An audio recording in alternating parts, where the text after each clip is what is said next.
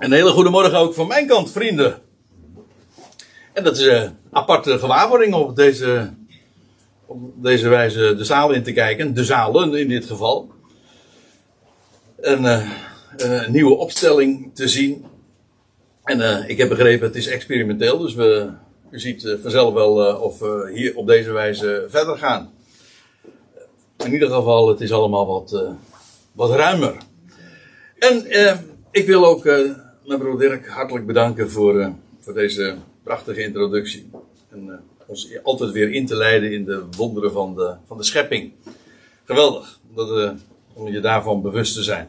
En ik mag jullie vanmorgen eens bepalen bij het onderwerp wat hier achter mij geprojecteerd is. Jaloers op wat geen natie is. En die titel, die is direct ontleend aan een tekst in Romeinen 10, vers 19. We gaan er straks ook uh, meteen eigenlijk naartoe. Uh, maar ik wil eerst eventjes nog wat, uh, wat, wat inleidende dingen zeggen over, ja, bijvoorbeeld over jaloezie. want, want over jaloezie gaat het vanmorgen. Maar daar zijn, om te beginnen, en dat zie je trouwens in de Bijbel ook terug. maar als je er even over doordenkt en je, je, googelt, je googelt eventjes op dat begrip, dan zul je al gauw ontdekken dat er twee varianten zijn. Een positieve, en dan voel je hem natuurlijk al aankomen, en een, juist, een negatieve. De positieve is, uh, er is wel trouwens wel wat af te dingen op, uh, op die benaming, positief, maar in ieder geval, wat daarmee bedoeld wordt, is, je wil iets bezitten, of ook iets bezitten wat de ander heeft. Dat kan bijvoorbeeld zijn, de ander is gezond, jij bent niet gezond en de ander is gezond. Of de ander heeft geld en jij hebt geen geld. Of de ander is gelukkig en jij bent niet gelukkig. En dan, dan kan jij, er zijn zoveel dingen. Wat is het geheim daarvan? En ik zou zo graag willen bezitten uh, dat wat die ander ook heeft. En dat is positief in die zin dat je het de ander niet misgunt. Maar het punt is alleen, jij wil graag dat wat die andere ook hebben. Dus het is niet, uh, het is dus niet uh, iets, geen rivaliteit. Het is dus ook niet een, het misgunnen van, van iets. Maar ik bedoel, als jij gelukkig wordt, dan wordt de ander daar niet minder gelukkig van. Of als jij geld krijgt, dan wordt, daar, dan wordt de ander daarvan normaal gesproken niet armer. Nou ja, over al dat soort wensen kun je natuurlijk ook nog een boom opzetten. Dat ga ik niet doen. Of in hoeverre het zo zo'n goed streven is om ook zo rijk te willen wezen als de ander. Maar u begrijpt het idee bij jaloezie. Dit is op zich een positieve variant. Het, het doet de ander geen kwaad of zo. Het is geen misgunnen. En de negatieve variant van jaloezie. Wij noemen dat, en ik vond het heel interessant. Uh, u hoort mij wel vaker over etymologie en woordafleiding. En dat, dat, uh, dat kwam ik ook bij deze weer achter. Want wij spreken dan dikwijls over de kift. En ik uh, begreep dat dat uh, trouwens weer uh, Jiddisch is. Uit, en dat heet dan, in Jiddisch heet dat gift. En, en, dan begrijp je ook meteen ons woord gift. Want kijk, gift, kijven, dat is tweedracht, ruzie. Ja, maar dan dat ontstaat doordat, je, doordat, doordat de ander iets heeft, iets gegeven is een gift dus. En dat maakt jou giftig. Hè? Dat, is, dat is dan ook nog een woord dat daarvan afgeleid is, gif en vergif. Uiteindelijk, uh, uh, het is wel uh, tot elkaar allemaal te herleiden. Maar dat is afgunst. En dat heeft, altijd, dat heeft per definitie een, een negatieve klank. En het, het is dus eigenlijk iets willen hebben, iets begeren, iets verlangen, wat exclusief is voor die ander. Kijk, er zijn dingen. Kijk, als, als u gelukkig bent en ik wil het ook zijn, dan wordt u niet minder gelukkig als ik het ook ben. Maar er zijn dingen ja, die nu eenmaal maar slechts door één bezeten kan, bezit kan. Hoe zeg dat? Uh, uh, één kan bezitten, laat ik het dan simpel zeggen. Ja, bijvoorbeeld een favoriete plaats hebben. Een eerste plaats. Of kampioen zijn. Er kan er maar één kampioen zijn. En er kan er ook maar één de hoogste plaats innemen. En dan is het zo dat als jij ook kampioen wil wezen, ja, dat betekent dus in, per definitie is dat rivaliteit. Want je, in feite, je gunt het jezelf. Ja, maar je, daarmee misgun je het de ander. En dat is een hele, uh, ja, ook een, een verterende uh, verlangen, verterend begeerte. Dat, wat ook heel veel kan aanrichten. Je ziet daar trouwens in de Bijbel ook allerlei voorbeelden van. Ik, ik had volgende week heb ik een, een dubbele Bijbelstudie over, over de figuur van Absalom. En dan kom je in de geschiedenis van David. Maar in de geschiedenis van David vind je heel wat voorbeelden ook van, van jaloezie. Van, uh, dat begint eigenlijk al aan het begin van zijn carrière als hij Goliath verslagen heeft. Dan lees je dat het volk roept van. Uh, en in, in, in, in, gewoon uh, zingt van. Saul versloeg zijn duizenden. Maar David versloeg zijn tienduizenden. Dat wil zeggen, David is de kampioen. En dan wordt Saul verteerd door jaloezie. Want hij want David heeft een plaats eh, bij het volk in, in, het hart van het volk ingenomen, die hij zou, graag zou willen be, bezitten. Uh, en uh, als je veel verder teruggaat in de Bijbel, in het boek Genesis, vind je ook heel wat voorbeelden. Trouwens, wat dacht u van, van Jozef en zijn broers? Echt over gift gesproken en, en, en rivaliteit. Maar dat begint eigenlijk al eerder, namelijk bij Rachel en Lea. Want de een was ja, uh, oké, toen waren ze. Jacob had Rachel lief. En hij kreeg uh, Lea, u kent dat verhaal. Dat wil zeggen, Rachel zou de eerste zijn, maar het werd Lea. Hou me vast, want we gaan het er straks eigenlijk nog over hebben ook. Uh, en dan, ja, die jaloezie, dan van Rachel naar Lea. Later wordt, draait dat ook weer om, want dan wordt uh, Rachel erg, uh, ja, Lea, ja, Lea ook weer raar. Het is uh, onderling hoor. Want Lea werd ook uh, jaloers op, op, op Rachel natuurlijk. Omdat de ene geliefd was en de ander niet. Nou ja, dat, dat, het waren hele complexe, het zijn complexe emoties. Maar het zijn ook complexe situaties waar het dan over gaat en relaties. Nou, om een lang verhaal kort te maken. Dat, is, dat valt voor mij ook niet altijd mee. Maar dat is uh, dat dit ons brengt bij het onderwerp van vanmorgen. Namelijk dat, het, dat we het hebben over de jaloezie van Israël. En dan gaan we naar uh, Romeinen 9 tot 11. Kijk, de, de brief aan de Romeinen. Uh, een geweldige brief waarin Paulus de, de, de basis van het evangelie uiteenzet. En in die brief vinden we eigenlijk een soort van intermezzo, een onderbreking. Niet zomaar, het is niet zomaar pasboom ingevallen. Nee, het heeft een, een hele duidelijke rol. Maar het is een intermezzo. En in die intermezzo, Romeinen 9, 10 en 11, wordt besproken hoe God vandaag uh, Israël tijdelijk terzijde stelt en een weg gaat via een andere apostel, namelijk Paulus, en dat hij niet Israël, maar de natieën bezoekt. En dat is een onderbreking. En ook in de heilsgeschiedenis. En in die, heil, in die onderbreking, in die pauze, wat trouwens de naam, naambetekenis van Paulus ook is. En in die pauze, ja, daar bevinden wij ons tot op de dag van vandaag nog. Goed.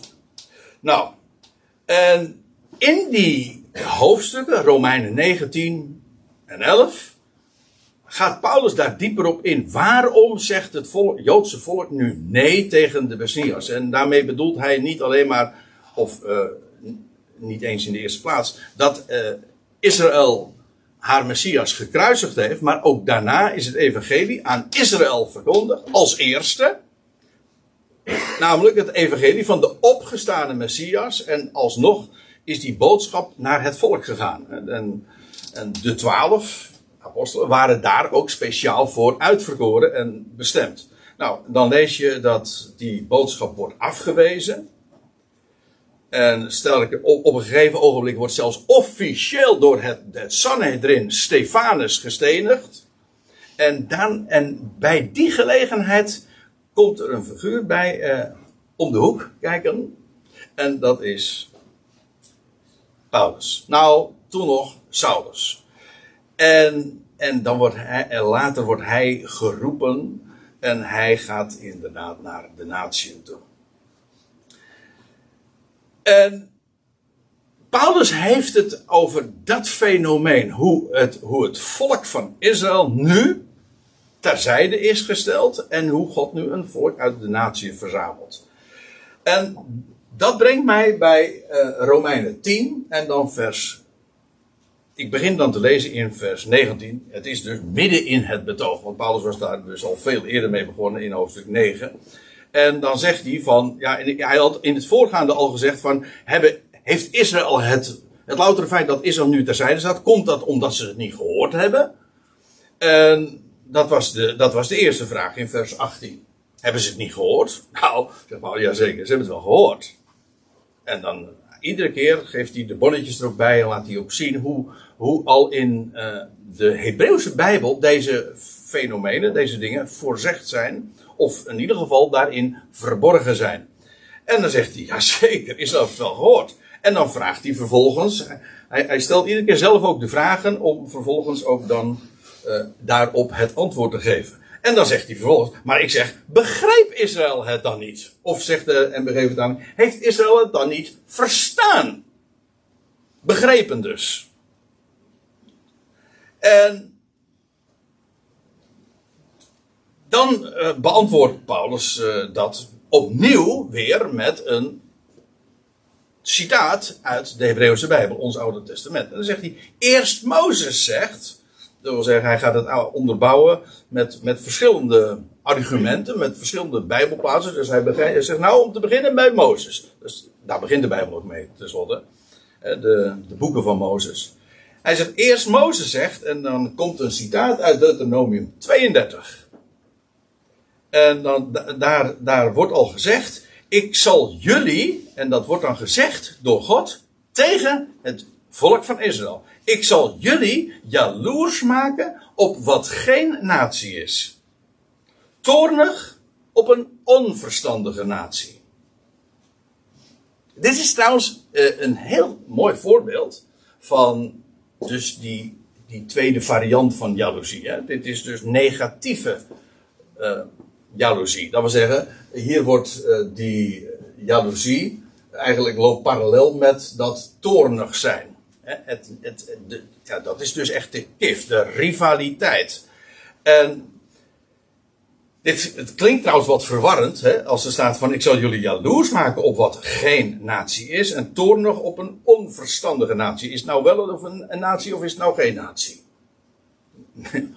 natie, als ik het woord uh, een paar keer zeg, dan uh, roept het allerlei andere associaties weer op natuurlijk. Maar ik heb het natuurlijk niet over de Tweede Wereldoorlog. Oké. En laten we, laten we eens eventjes naar die schriftplaats toegaan in Deuteronomium 32. Want wat blijkt, is dat het inderdaad daar door Mozes al gehind wordt, op, op een verborgen wijze. Maar dat is precies ook wat je mag verwachten als het gaat over deze tijd. Uh, dat hij, dat in Deuteronomium al gewezen wordt eigenlijk op de tijd waarin wij nu leven. En dat wil zeggen dat God het volk van Israël terzijde stelt. En eh, trouwens, als je het nog eventjes uh, terugbladert in, in, in, het boek Deuteronomium, dan zie je ook dat, in, uh, dat, uh, dat, dat Israël verstrooid zou worden onder de natie. Heel apart, hè? Moet je nagaan. Deuteronomium. Dat is, dat is, dat gaat over de tijd dat Israël nog het land in moest trekken. Ze waren dus nog niet eens het beloofde land ingegaan. Ze stond eigenlijk op de grens, vlak voor de Jordaan. En dan lees je uh, dat al gezegd wordt van nou, jullie gaan nu het land in, maar er komt een keer een tijd dat jullie het land uitgezet worden. En verstrooid zullen worden onder alle naties. Dat is dus niet de Babylonische ballingschap, want toen werden ze naar één plek. Maar dat jullie verstrooid zullen worden onder alle naties. En, en daar zullen jullie een afschuwelijke tijd ook beleven. Jullie zullen miskend worden en vervolgd, et cetera. En, maar, er wordt er dan ook gezegd, uh, de, ook God gaat een keer brengen in jullie lot. En dan zal hij jullie vanuit de natieën weer verzamelen naar het land. En dat, dan zal hij de harten van jullie, uh, of jullie harten besnijden. Dat wil zeggen, hij zal de bedekking wegnemen. En dan zal hij alsnog zijn beloften gaan vervullen. Dus er wordt over millennia heen gekeken en wordt voorzegd hoe de dingen zouden gaan. Voorzegd. En nou, die, die, die tijdspannen dat God dus het volk heeft verstrooid onder de natieën, daar eh, wordt in Deuteronomium 32 ook over gesproken. En laat ik even naar die schriftplaats toe gaan. En dan lees je dat Mozes al zegt, of eigenlijk God zegt, bij monden van Mozes, hij, hij zeide, uh, zei, ik wil mijn aangezicht dan voor hen verbergen. Hey, daar hadden we het nog niet heel, zo, zo heel lang geleden op dezezelfde locatie uh, ook over, over, dat, over die uitdrukkingen. Van dat, dat God zijn aangezicht verbergt.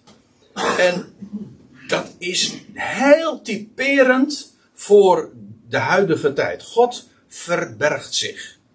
Hij is er, maar je ziet niks van hem. En dat is natuurlijk voer voor het atheïsme, want die zegt van ja, goh, uh, wat, wat merk, niet alleen we zien hem niet, maar wat merken we van zijn handelen? En dat is nou juist heel typerend. In feite bewijst het het woord van God.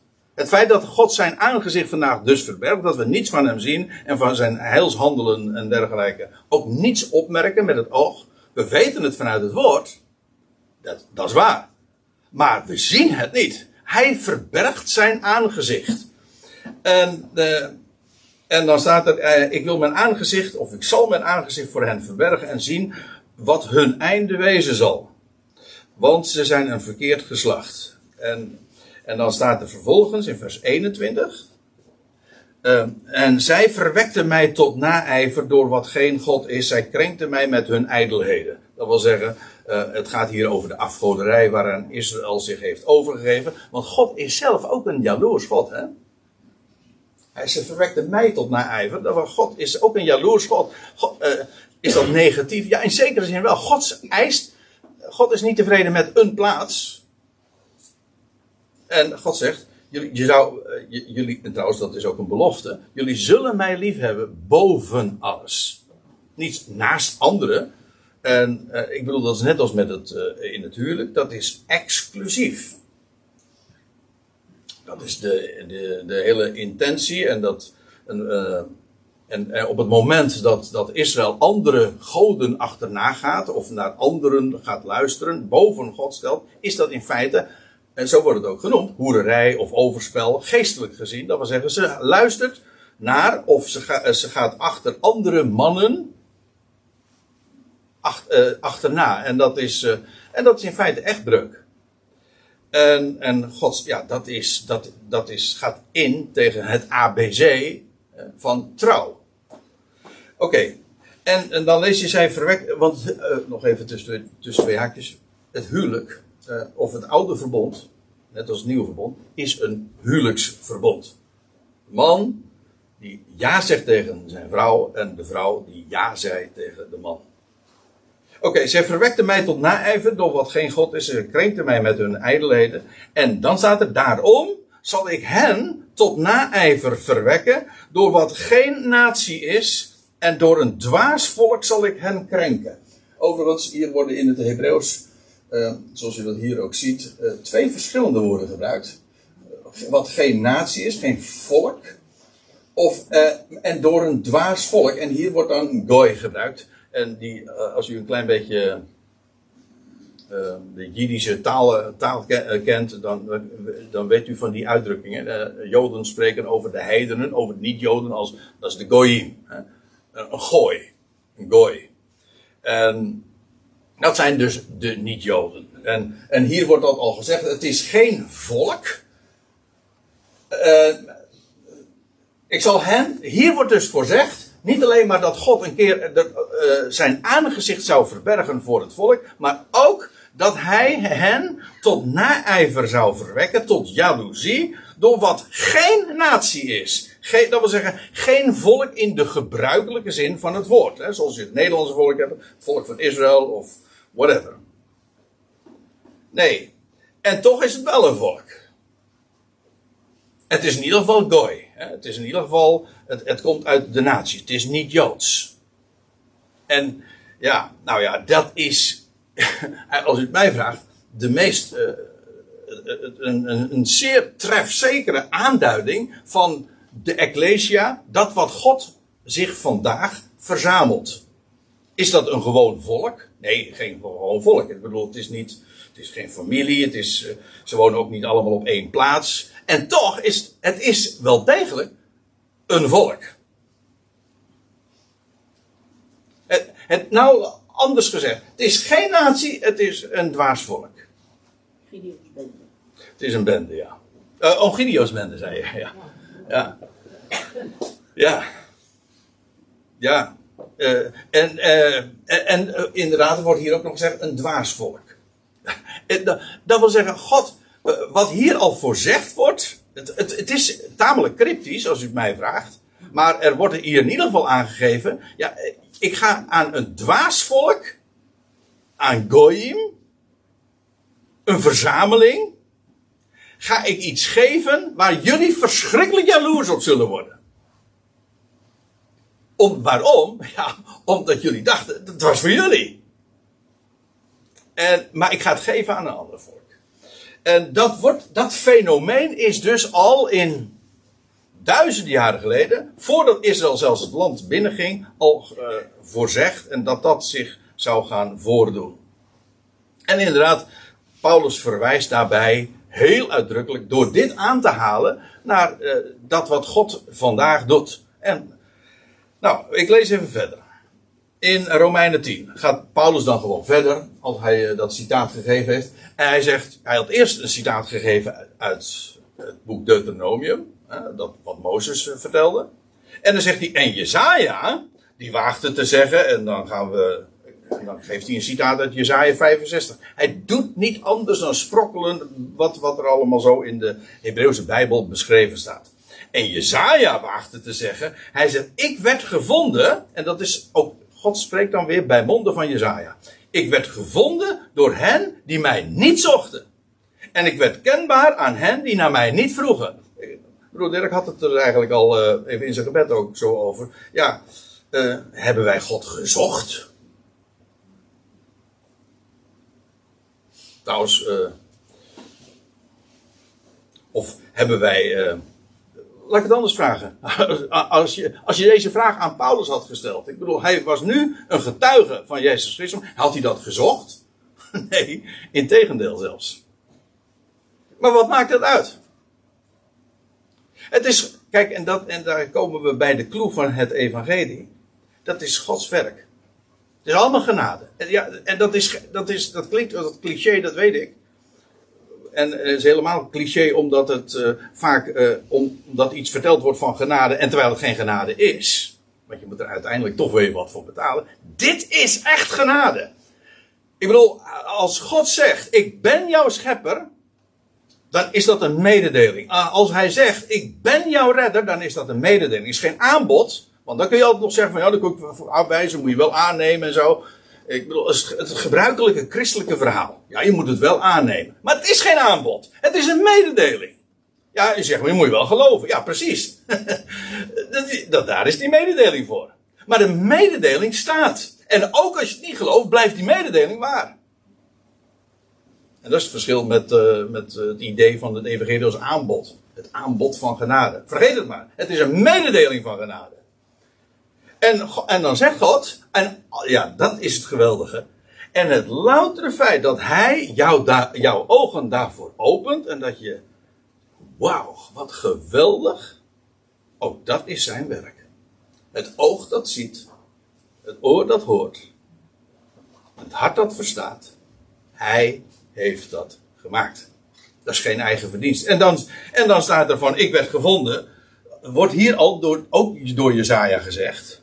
Ik werd gevonden door hen die mij niet zochten. En dan gaat het dus over de natie. Wat hebben die met God? Zeker met de God van Israël. En ik werd kenbaar aan hen uh, die, mij, die naar mij niet vroegen. Zie je, het loutere feit dat je hem dan mag kennen, dat, dat volk dat vandaag verzameld wordt, wat je van toeten op blaas eigenlijk weet. Ik bedoel, is als er één volk is dat weet wat er in de Bijbel staat, ik bedoel, hun eigen Bijbel, de woorden Gods, dan zijn zij het toch wel. Ja, maar dan is het toch verschrikkelijk nou, op zijn zacht gezegd, irritant, dat een ander volk jouw geschriften leest en gaat uitleggen aan, hoe, hoe de vork aan de steel zit. En, en louter feit dat, uh, ja, dat hij gevonden wordt door, door dat hij gevonden wordt door hen die hem niet hebben gezocht. Ja, en dat is dus genade. En uh, dan zegt Paulus, uh, hij gaat verder, hij zegt maar tegen Israël zegt hij, en dat de aardigheid is, dit is Jezaja 65 vers 1. Ik werd gevonden door hen die mij niet zochten. Ik werd kenbaar aan hen die naar mij niet vroegen. Maar tegen Israël, het volk dus dat dichtbij was en die hem wel kende. Tegen Israël zegt, de hele dag spreid ik mijn handen uit naar een ongezeggelijk en tegensprekend volk. En het hele idee daarbij is, vooral, waarom spreken ze tegen? Ze menen het al te weten. En dan, als jij het al weet, op het moment dat jij denkt dat je iets weet, dan sta je niet meer open voor iemand die jou eh, iets anders gaat vertellen. Want je weet het al. Of je denkt het al te weten. Dan, sta je er, dan ben je ongezeggelijk geworden. Ben je eigenlijk, je staat in een, in een positie dat je niet meer te bereiken bent. En loutere feit, ook dat is, Romeinen 9 tot en met 11 gaat zo diep, want wat blijkt dan, het, dat, dat had Paulus net in de voorgaande versen nog gezegd, en hij gaat het ook nog in het navolgende zeggen, dat Israël vandaag blind is, is ook bedoeld. Dat is opzet. Het feit dat, wij, dat er een volk is dat een dwaas, hè, die totaal geen enkele aanspraak kan maken. Nee, met het feit dat zij wel zien, dat, dat zij de Heer gevonden, dat is genade. Maar het loutere feit dat het zo gegaan is en dat er, dat er een volk is dat nu niet ziet en niet hoort, ook dat is Gods weg. En uh, ik, ik ga het, uh, ik wil het u ook laten zien. En ik, ik, ik, ga, ik blader even door, of nou, we komen dan in Romeinen 11 uit.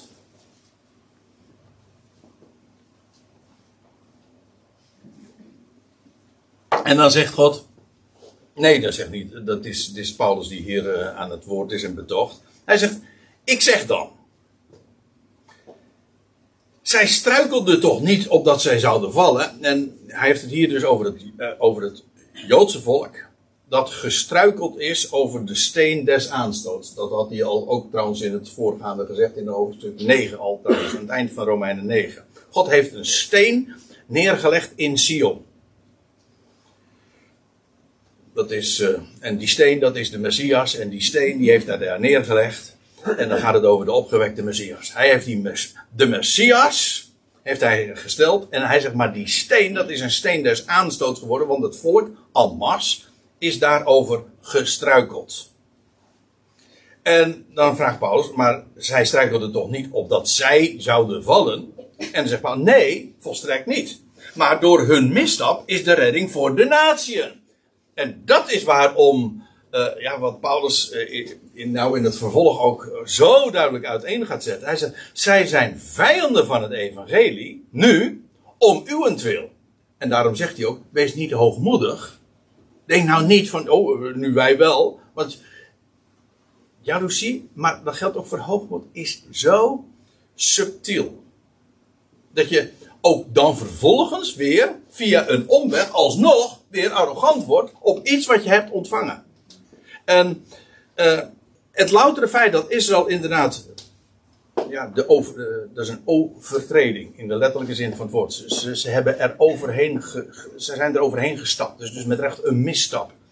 Maar Paulus zegt van ja, dat is vanwege de redding voor de natie. Want via Israëls ongeloof is nu de boodschap van redding naar de natieën gegaan.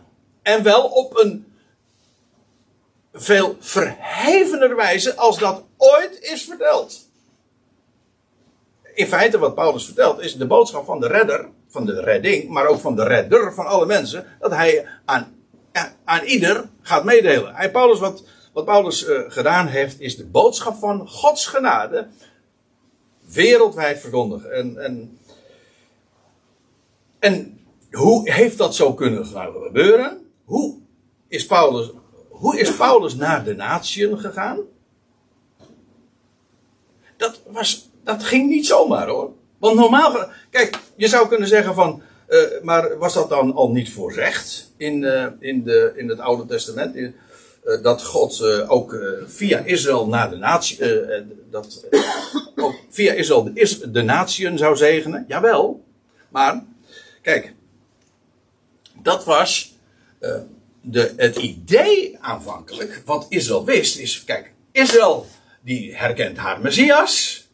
En dan nemen ze hem aan. En, en via Israël gaat dan vervolgens die boodschap naar de natie. Dat wil zeggen, uh, Israël ontvangt haar Messias. De Messias uh, komt terug. dat was ook de verwachting in, in, het boek Handelingen. En er werd gepredikt aan Israël, kom tot bekering. Als, als jullie tot bekering komen, nou dan komt de Messias terug en dan, gaat, en dan gaat hij zijn vrederijk hier op aarde opbouwen. En dan zullen de natieën daarin delen. Dus via een hersteld Israël zullen de natieën verrijkt worden en, en gezegend worden. Maar nu is het verhaal precies omgekeerd. Israël gelooft het niet. En omdat Israël niet gelooft, gaat het naar de natie. En daar staat hier ook bij om hen jaloers te maken. Want wat nu de natieën vernemen. En dit is, je moet even heel goed opletten. En, en goed realiseren wat die jaloezie inhoudt. Wat de natieën, ik bedoel gewoon wat nu via Paulus aan de heidenwereld bekendgemaakt wordt. Wat zij nu vernemen, dat overtreft de belofte die aan Israël ooit gedaan is. Ik zal het laten zien. Het is dat wat dat volk, dat dwaze volk, hè, een, wat een natie dat geen natie is. Wat hen ten deel valt, nu, vanwege Israëls ongeloof, dat overtreft wat Israël ooit is beloofd.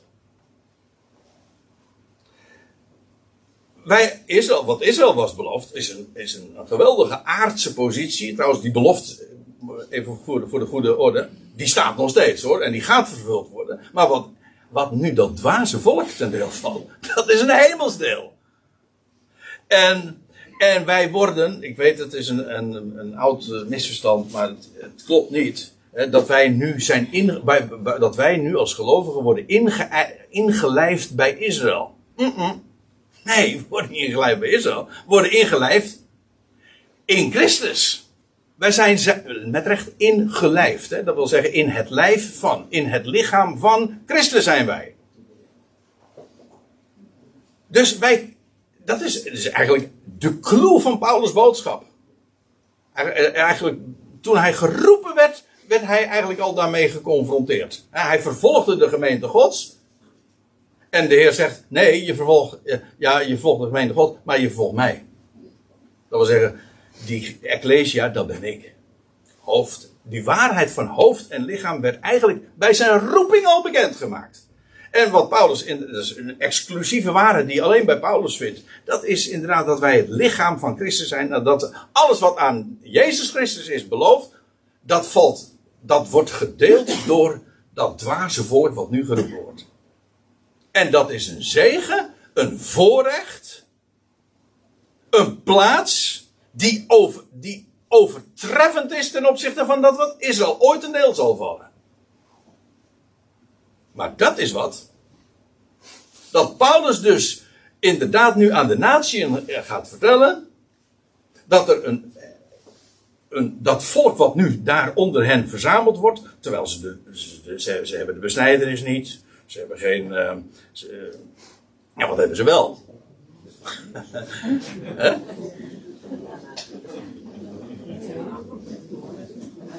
Ze zijn dwaas volk. Maar hen valt de hoogste zegen zomaar ten deel, gratis voor niks. Waarom? Ja, in feite is dat volk, dat wat nu verzameld wordt, het eerste. Die verwisseling van het eerste en het tweede, dat, dat, zie, dat heeft hele oude papier, dat zie je in Genesis ook al. Je, we dachten, eh, eh Israël, ik bedoel, de Messias komt en het eerste volk dat daarin gaat delen is Israël. Ja, dat zouden we denken. In handelingen zie je dat eigenlijk ook, dat fenomeen. Maar het komt bij de natieën terecht, via Paulus. En die krijgen de hoogste zegeningen. Een, een voorrechten waar Israël zelfs nooit van heeft kunnen dromen. Het was ook nooit geopenbaard, het was verborgen. En dat zijn dingen die Paulus dan allemaal onthult. Ja, dat maakt jaloers natuurlijk. Hè? Nou, en zegt Paulus, die, indien nu hun misstap. Het feit dat zij de Messias nu verwijzen, verwerpen. Hè, ze, moeten niks, ze zijn vijanden naar het evangelie. Ja, indien nu hun misstap rijkdom van de wereld is. En hun tekort, dus dat het Israël tekort schiet. Dat is juist daardoor rijkdom voor de natie. Nou, zegt Paulus, als dat zo is, als, als het Joodse nee nu al zoveel betekent voor de wereld, wat zal hun volheid zijn? Dat wil zeggen, dat wat ze nu tekort komen, wat zal het dan zijn als zij tot volheid komen? Of uh, hun misstop is rijkdom. Uh, maar wat gaat het betekenen als zij hen uh, zullen aannemen? Kijk, en dit, dit is dat moet je goed begrijpen. Dit was verborgen in het Oude Testament. Want in het Oude Testament, en dat was ook de verwachting in het boek Handelingen. De natieën worden gezegend, jawel, maar via een gelovig en een hersteld Israël. En nu, en dat is de onderbreking, nu wordt, gaat de, de rijkdom naar de natieën, naar de wereld. Ja, via een, on, juist via een Israël dat terzijde wordt gesteld. En niet gelooft. En sterker nog, juist daardoor gaat er een rijkdom naar de natieën, wat, aan is, wat de rijkdom aan, van Israël overtreft. Ja, je gaat er haast van stotteren. Maar het is. Ja, over die jaloezie, uh, daar gaat Paulus dan verder in, uh, in vers 13. Hij zegt: Ik spreek nu tot jullie, de natie. Tot dusver had hij tot, uh, ook over, tot Israël gesproken. Nu wordt, spreekt hij tot de natieën. En hij zegt: Voor zover ik inderdaad een apostel van natieën ben. Was hij dat dan niet? Hij zegt: Voor zover ik een. Kijk, Paulus was een Israëliet. Hij is van de stam Benjamin. Jawel. En, en niet de eerste de beste. Maar hij was ook een apostel van de natie. Hij was een Romein. En zelfs zijn naam is Grieks-Romeins. Of Grieks-Latijn. En dus, en trouwens, hij is ook geroepen buiten het land. Hij maakt geen deel uit van de twaalf, van de twaalf apostelen. Nee, het is, die dertiende apostel komt pas in het vizier als Israël nee heeft gezegd. En via dat nee eh, gaat, wordt Paulus eigenlijk ook geroepen. Nou ja, hij zegt: Ik ben een apostel van de natie. En apostel van de natie betekent uh, dat hij dus eigenlijk deel uitmaakt van de natie. Het is een andere term. Ik wil u even erop wijzen om dit scherp te lezen. Het is niet een apostel voor de natieën. Dat is hij ook hoor. Dat wil zeggen, hij is als apostel en afgevaardigde, eh, hij zich tot de natie. Ja, maar hij is ook een apostel van de natie. Dat wil zeggen, hij maakt deel uit van de natie en als, eh, als van de natie is, wordt hij afgevaardigd. Waar naartoe? Wij denken bij de term apostel van de natie, oh dat betekent dat hij een Israëliet is en hij gaat als Israëliet naar de natie toe. Nee, apostel van de natie betekent, ik ben een apost, ik, ik ben een heidens iemand, ik ben, hoor bij de natie en nu ga ik als, als behorend bij de natie, ga ik naar Israël toe. En ik ga het u bewijzen ook, want hij zegt, ik als, voor zover ik inderdaad een apostel van natie ben, verheerlijk ik mijn bediening. Dat wil zeggen, ik maak mijn, mijn bediening speciaal, bijzonder, heerlijk, groots, glorieus.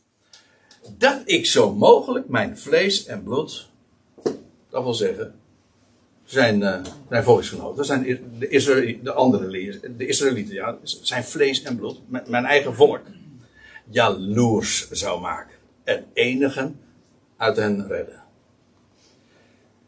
Ziet u wat hier gebeurt? Hij zegt, juist omdat ik apostel van, van de natie ben, ik hoor in, ik ben een Romein, en nu als Romein, als heiden, ook met een heidense boodschap, dat werd Paulus juist over weten. En hem was het evangelie van de vooruit toevertrouwd. Dat, dat de besnijdenis en dergelijke heeft uh, geen enkel, uh, heeft geen enkel betekenis in zijn bediening. Ik bedoel dit, het was geen enkele voorwaarde. Uit om, dat onbesneden evangelie. Hij zegt, als apostel van natie brengt Paulus nu een boodschap aan Israël over. Ziet u uh, wat hier aan de hand is? Paulus je ziet dit trouwens, want ik wil dit klinkt misschien wat abstract, maar je ziet gewoon in het boek Handelingen gewoon gedemonstreerd. Wat Paulus doet, als hij ergens komt onder de natie, gaat hij, weet u waar hij het eerst naartoe gaat? Naar de Joden. En wat gaat hij daar vertellen? Ja, het evangelie, maar gaat ook vertellen dat het heil naar de natie is gezonden. Overal gaat hij dat vertellen. Nou, dan maak je geen vrienden mee hoor, kan ik u vertellen. Door te gaan vertellen, hij gaat naar de synagoge en hij gaat hen vertellen. En God heeft het. Het heil is nu, hij zegt dat in, in Rome helemaal uh, duidelijk. Hij zegt, uh, ik, ga, ik maak jullie bekend nu, zegt tegen al die rabbijnen daar in Rome. Hij zegt dat het heil Gods, of de redding van God, naar de natie is gezonden. Dat wil zeggen, het, het was gedeponeerd bij Israël en nu is het gedeponeerd bij, of wordt het bewaard bij de natie. En als deel uitmaken van de natie ga ik dat tegen de, de Joden vertellen. Om hen tot jaloezie hè, uh, te wekken. Of om hen jaloers te maken. Ziet u wat die bediening, uh, bediening inhoudt? Heel vaak, ik heb het zo dikwijls gehoord. Dat, uh, dat, dat, dat dit zou betekenen van we moeten Israël jaloers maken. Dat betekent dat zij ook het evangelie willen horen. Nee, het idee is dat God nu een, dat, dat God nu een dwaasvolk roept. Een heidensvolk. En hen bevoorrecht. En zegeningen geeft. Waar dat Israël niet kan uh, verkroppen. Dat ze, waar ze toornig op worden. Ja, een aantal van hen enigen, daar valt het kwartje. Ja. Maar het volk als geheel wordt jaloers en toornig gemaakt. En zo, heeft het ook inderdaad gewerkt. En je je begrijpt ook het fenomeen. Israël was, Israël zou toch als eerste na de komst van de Messias gezegend worden. Ja, en als dan blijkt dat er een volk geroepen wordt dat helemaal geen besnijdenis heeft, helemaal niet de rituelen houdt, helemaal niets met, met uh, het Jodendom heeft of met de wet, een onbesneden volk, dat hen nu de voorrechten deel vallen en nog meer dan dat, wat, wat Israël nu juist aan de zij, waarbij Israël aan de zijlijn staat. Ja, dat is die jaloezie. Nou, zegt Paulus in vers 15 dan van Romein 11. Want indien nu hun verwerping verzoening van de wereld is. Dat is, dat is de boodschap die Paulus nu onder de natie brengt. De verzoening van de wereld. De en weet u wat dat betekent? Nou, daar hoef je geen groot uitleg voor te zijn. De wereld wordt verzoend. Ook dat is weer een mededeling. God redt alle mensen. Hij verzoent ook alle mensen. Dat wil zeggen, hij, hij maakt alle vijanden tot vrienden. Hij opent ogen, hij opent harten. Dat is de verzoening van de wereld. Die rijkdom die nu naar de natie gaat. Ja, dat is onvoorstelbaar. Die boodschap van genade. En ik weet, en die boodschap van genade is, is vertreden, is, eh, eh, ja, erger eigenlijk nog, verdraaid. Want nu is het zo. Eh, Paulus waarschuwt trouwens al de, in Romeinen 11 ook van ja, nu is dit de situatie. Hij zegt maar ik waarschuw je. Uh, ook de natieën zullen hier niet bij blijven. Hij, hij, hij voorzegt het ook al. En zo is het inderdaad ook gegaan in de kerkgeschiedenis. Ze blijven niet bij de goede tierenheid van God. Ze zijn gaan bogen op hun eigen gerechtigheid, hun eigen keuze. En wij hebben het gedaan. Kijk, deze boodschap, dat is het evangelie. De verzoening van de wereld.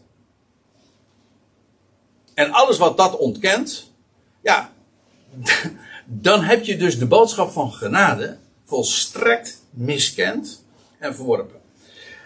Indien hun verwerping nu de verzoening van de wereld is, de huidige situatie dus, eh, wat Paulus bracht aan de volkeren, wat zal dan hun aanneming anders zijn dan leven uit de doden?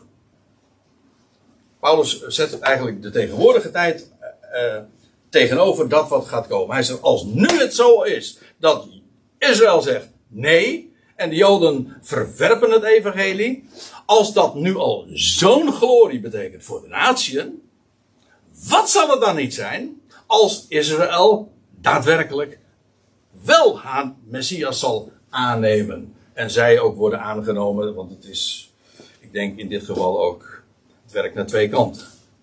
Wat zal de aanneming dan anders wezen dan leven uit de doden? Dat betekent gewoon, Israël staat op uit de doden.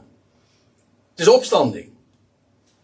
dit, dit, gaat over Israëls toekomstige bekering. Dat is een nationale opstanding. Ezekiel 37 spreekt erover, weet je wel, dat dal van dorre doodsbeenderen. Dat Israël tot, het lijkt dood. En het komt tot nieuw leven. Hosea 6, zegt er trouwens ook nog bij dat niet alleen Israël dood zal zijn, maar er zegt ook nog bij van dat het voor twee dagen zal zijn. En dat God Israël zal doen herleven op de derde dag. En dan zal hij tot hen komen. Cryptisch wordt het gezegd, maar het staat al beschreven. Apart niet. En wat zal die aanneming dan anders wezen dan leven uit de doden? En dit verwijst dus naar dat wat binnenkort gaat gebeuren. Namelijk als de twee dagen voorbij zijn en de derde dag gaat aanbreken.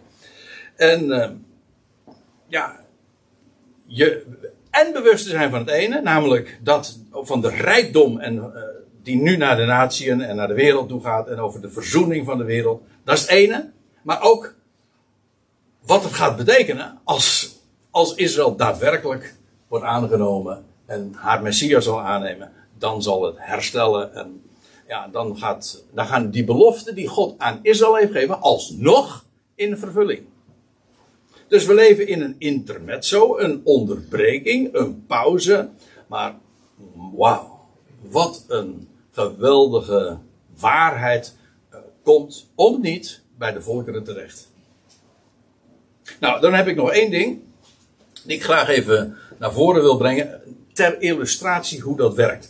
Want we weten uh, in, in, vanuit het boek Handelingen dat Paulus, dat is trouwens uh, enige tijd nadat hij de Romeinenbrief heeft geschreven, wat we zojuist dus lazen, toen is hij, dan lees je al trouwens dat hij op weg is naar Jeruzalem. Hij zou daar met Pinksteren arriveren, dat lees je ook in het boek Handelingen. En uiteindelijk komt hij daar in Jeruzalem. Hij zag daar erg tegenop. Hij was, en trouwens, hij was ook, hem was al gezegd Uh, je zal daar veel moeten lijden om mijn naams. En, nou, de, breekt, de hel breekt los. Als Paulus daar in Jeruzalem komt. Paulus was in Jeruzalem geen geziene gast. En u begrijpt nu inmiddels wel waarom. Waarom? Omdat hij een heidens evangelie bracht. Hij predikt onder de natie een afval van Mozes zelfs bij de, de Joodse christenen uh, was Paulus zeer, zeer. Uh, nou, hoe zal ik het zeggen? Verdacht. En dan zeg ik het nog aardig hoor. Hij wordt op een gegeven ogenblik, willen ze hem lynchen. En dan wordt hij in veiligheid gebracht door de Romeinen. En dan komt hij op een, op, op een grote trap die naar de burg van Antonia hmm. leidt. En dan staat hij daar op die trap en dan, dan wenkt hij het volk en dan vraagt hij om het, of, om het toe te spreken. En, en, en die menigte die hem kort tevoren nog wilde lynchen, die luisteren dan naar hem, want Paulus gaat hen dan toespreken als in het Hebreeuws. Hij, Ja, hij, is, hij, is daar dus op een Romeinse locatie. Hij wordt ook bewaard en be- beschermd door de Romeinen. Hij is ook een Romein, dat komt ook in diezelfde geschiedenis naar voren. Maar hij spreekt de Joden toe. En dan gaat hij zijn verhaal vertellen. Wie hij is. En het is ook zijn laatste toespraak daar aan het publiek. En dan staat er, het gebeurde. En oh ja, Paulus eh, vertelt dan zijn verhaal, wat er hem eh, is overkomen.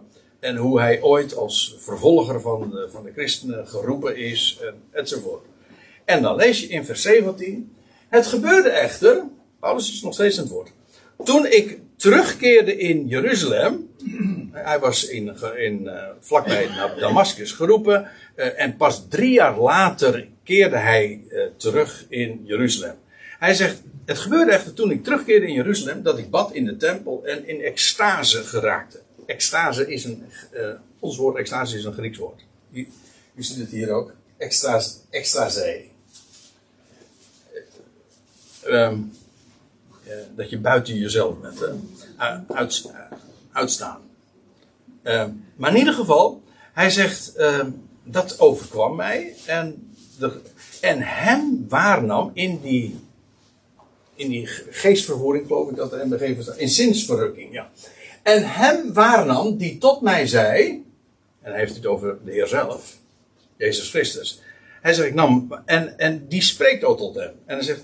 En tegen hem wordt dan gezegd. Haast je. Ga snel uit Jeruzalem. Omdat zij namelijk van jou. Eigenlijk zelfs van jou. Geen getuigenis omtrent mij zullen aannemen. Ik bedoel, eh, Paulus was ooit die, die, de kampioen onder de Joden. Hij had het verder geschopt in het Jodendom, maar zelfs van hem zo zouden ze geen getuigenis aannemen. Eh, dat wordt al tegen Paulus gezegd. Eigenlijk, daarmee is al duidelijk van, ja, eh, van Jeruzalem hoeft hij het niet te verwachten. Ze zullen geen getuigenis omtrent mij van jou aannemen. En dan zegt hij, Heer, zij zijn, hè, de inwoners van Jeruzalem, die zij zijn allemaal op de hoogte dat ik het was, die degene die op u vertrouwde in de cel zet en per synagoge afranselde. Hij, hij vertelt hier gewoon wat hij gedaan heeft als vervolger van de Ecclesia. En toen het bloed werd vergoten van Stefanus, de getuige van u, stond ik er zelf ook goedkeurend bij en ik bewaakte de mantels van degene die hem uit de weg ruimden. Dat is de eerste keer dat zijn naam ook aan, eh, in, in het boek Handelingen eh, genoemd wordt. Saulus, die jonge man die de mantels bewaarde. Eh, even voor de goede orde. Ik vind het altijd mooi om erop te wijzen. eh, de mantels, een uitbeelding van heerlijkheid. Israël legt eh, die heerlijkheid af. En waar komt het terecht? Bij Saulus. En hij bewaakt dat. Ja, oké. Maar zegt hij, eh, ik, lees even snel doorheen. En hij, de Heer die tot hem sprak, terwijl hij daar in de tempel in extase is. En hij, hij zei tot mij, hij zegt, ga. Want ik stuur je naar de natie. Ver weg. Dus niet in Jeruzalem. Die zullen mijn getuigenis niet aannemen van jou. Trouwens van niemand. Ga ver weg. En dat is wat Paulus nu daar in Jeruzalem vertelt. Ziet u eh, hoe, hoe het werkt? Hij is hier een apostel van de natie. Hier spreekt een, ja, een Jood, maar ook een Romein. En hij zegt nou tegen al die Joden die daar in die tempel of bij de tempel zijn. Ik ben nu, ik ben door de Heer zelf, door de Messias, ben ik gezonden naar de natie. En Israël, Jeruzalem, zal het niet aannemen. En dan lees je, en dit is, dit is heel typerend. Zij nu, heel die menigte die heeft hem tot dusver aangehoord. Hij had een, een behoorlijk lang verhaal, hij had zijn eigen verhaal verteld. En tot dusver was het muisstil geweest. Je leest ook, er was stilte. Ze, gaven, ze hebben echt naar hem geluisterd. En nu die dit zei, van ze zullen, eh, Jeruzalem zal mijn getuigenis niet aannemen, ga weg naar de natie toe. En dan lees je, en zij hoorden hem echt aan tot op dit woord. En dit, was, dit is het laatste publieke woord dat Paulus in Jeruzalem heeft verteld. En vanaf hier wordt hij de gevangene. Want uiteindelijk komt hij, ja, nou, dat is een hele lange weg. Maar eigenlijk eh, vanaf hier in Handelingen 22 wordt hij inderdaad gevangen genomen. En uiteindelijk komt hij in Rome terecht. Via, via, via. Maar in ieder geval de gevangene. En waar is, hij, waar is het misgelopen? Wel op het moment dat hij vertelde tegen Israël: Het is naar de natie gezonden.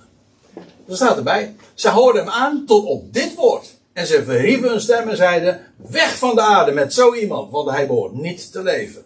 Nou, dit is dus die jaloezie en die toorn waar hij over had gezegd, had gesproken. Namelijk, ik ga hen jaloers maken op een natie dat geen natie is. En toornig op een volk. En dat, ja, dat is, dat is een uitbeelding van de tegenwoordige tijd. En wat, uh, wat, wat Paulus uh, gedaan heeft. Want in feite zie je in de geschiedenis van Paulus, en dat is het laatste wat ik erover wil zeggen. In de geschiedenis van Paulus zie je gedemonstreerd hoe God vandaag de, een overtreffende rijkdom naar de natieën brengt en hoe Israël tijdelijk terzijde staat. En hoe hen dat jaloers heeft gemaakt. In feite, als hij zegt van, eh, ik, ik zal hen jaloers maken op een volk en toornig op een, wat, wat geen volk is. Dat is historisch inderdaad allemaal vervuld in het boek Handelingen. Je ziet het gewoon uh, beschreven in al die hoofdstukken. De kift. Dat het nu naar een volk gaat dat niet gezocht heeft naar de Heer. Dat geen besnijdenis heeft. Dat geen rituelen heeft. Dat niet, niet de wet houdt. Helemaal niets het niet gezocht heeft en toch gevonden.